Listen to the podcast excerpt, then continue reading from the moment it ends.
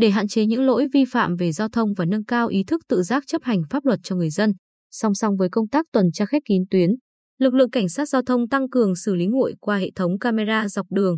Từ ngày 15 tháng 7 trở đi, hệ thống camera an ninh tại trục đường vành đai ngã ba Đống Đại Ỷ Lan, thành phố Quy Nhơn, vốn có mật độ giao thông cao do lượng xe tải lưu thông về cảng nhiều, đi vào hoạt động. Những vi phạm như vượt đèn đỏ, dừng đỗ sai quy định đều được camera ghi lại và truyền trực tiếp về đội tuyên truyền, điều tra, xử lý, phòng cảnh sát giao thông công an tỉnh để làm căn cứ xử lý nguội.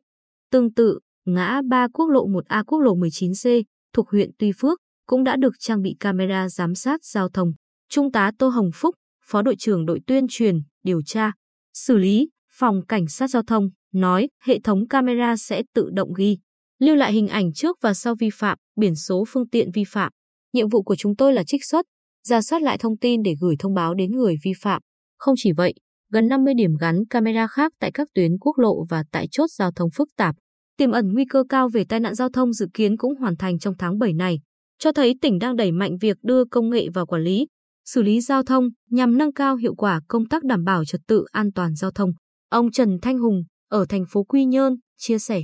cảnh sát giao thông không đứng tại vị trí đó không có nghĩa là vi phạm của mình không bị phát hiện, bởi giờ các tuyến đường có gắn camera rất nhiều. Mình cứ tuân thủ quy định về giao thông để không bị xử phạt. Trước đây, tỷ lệ chấp hành quy định xử lý nguội qua hình ảnh khá thấp. Có khoảng 65 đến 70% thông báo xử phạt bị gửi trả lại cơ quan cảnh sát giao thông với lý do xe không chính chủ, người nhận chuyển chỗ ở, trong đó có cả những trường hợp người vi phạm cố tình tránh né. Nhưng hiện nay, người vi phạm buộc phải thi hành quyết định xử phạt. Bởi Nghị định 100 năm 2019 đã quy định rõ đối với chủ xe, lái xe khi nhận được thông báo vi phạm của cơ quan chức năng phải có trách nhiệm đến cơ quan thông báo để thực hiện xử phạt theo đúng quy định. Trường hợp người vi phạm trốn tránh không đến thực hiện thì cảnh sát giao thông sẽ thông báo cho cục cảnh sát giao thông để thông báo công khai trên website, đồng thời gửi thông báo cho cục đăng kiểm Việt Nam để khi chủ phương tiện đưa phương tiện đến đăng kiểm sẽ buộc phải thực hiện xong quyết định xử phạt mới tiếp tục cấp đăng kiểm theo quy định. Thượng tá Ngô Đức Hoài, Phó trưởng phòng Cảnh sát giao thông Công an tỉnh, chia sẻ, cụ thể, ô tô xảy ra vi phạm thì cảnh báo trên phần mềm kiểm định,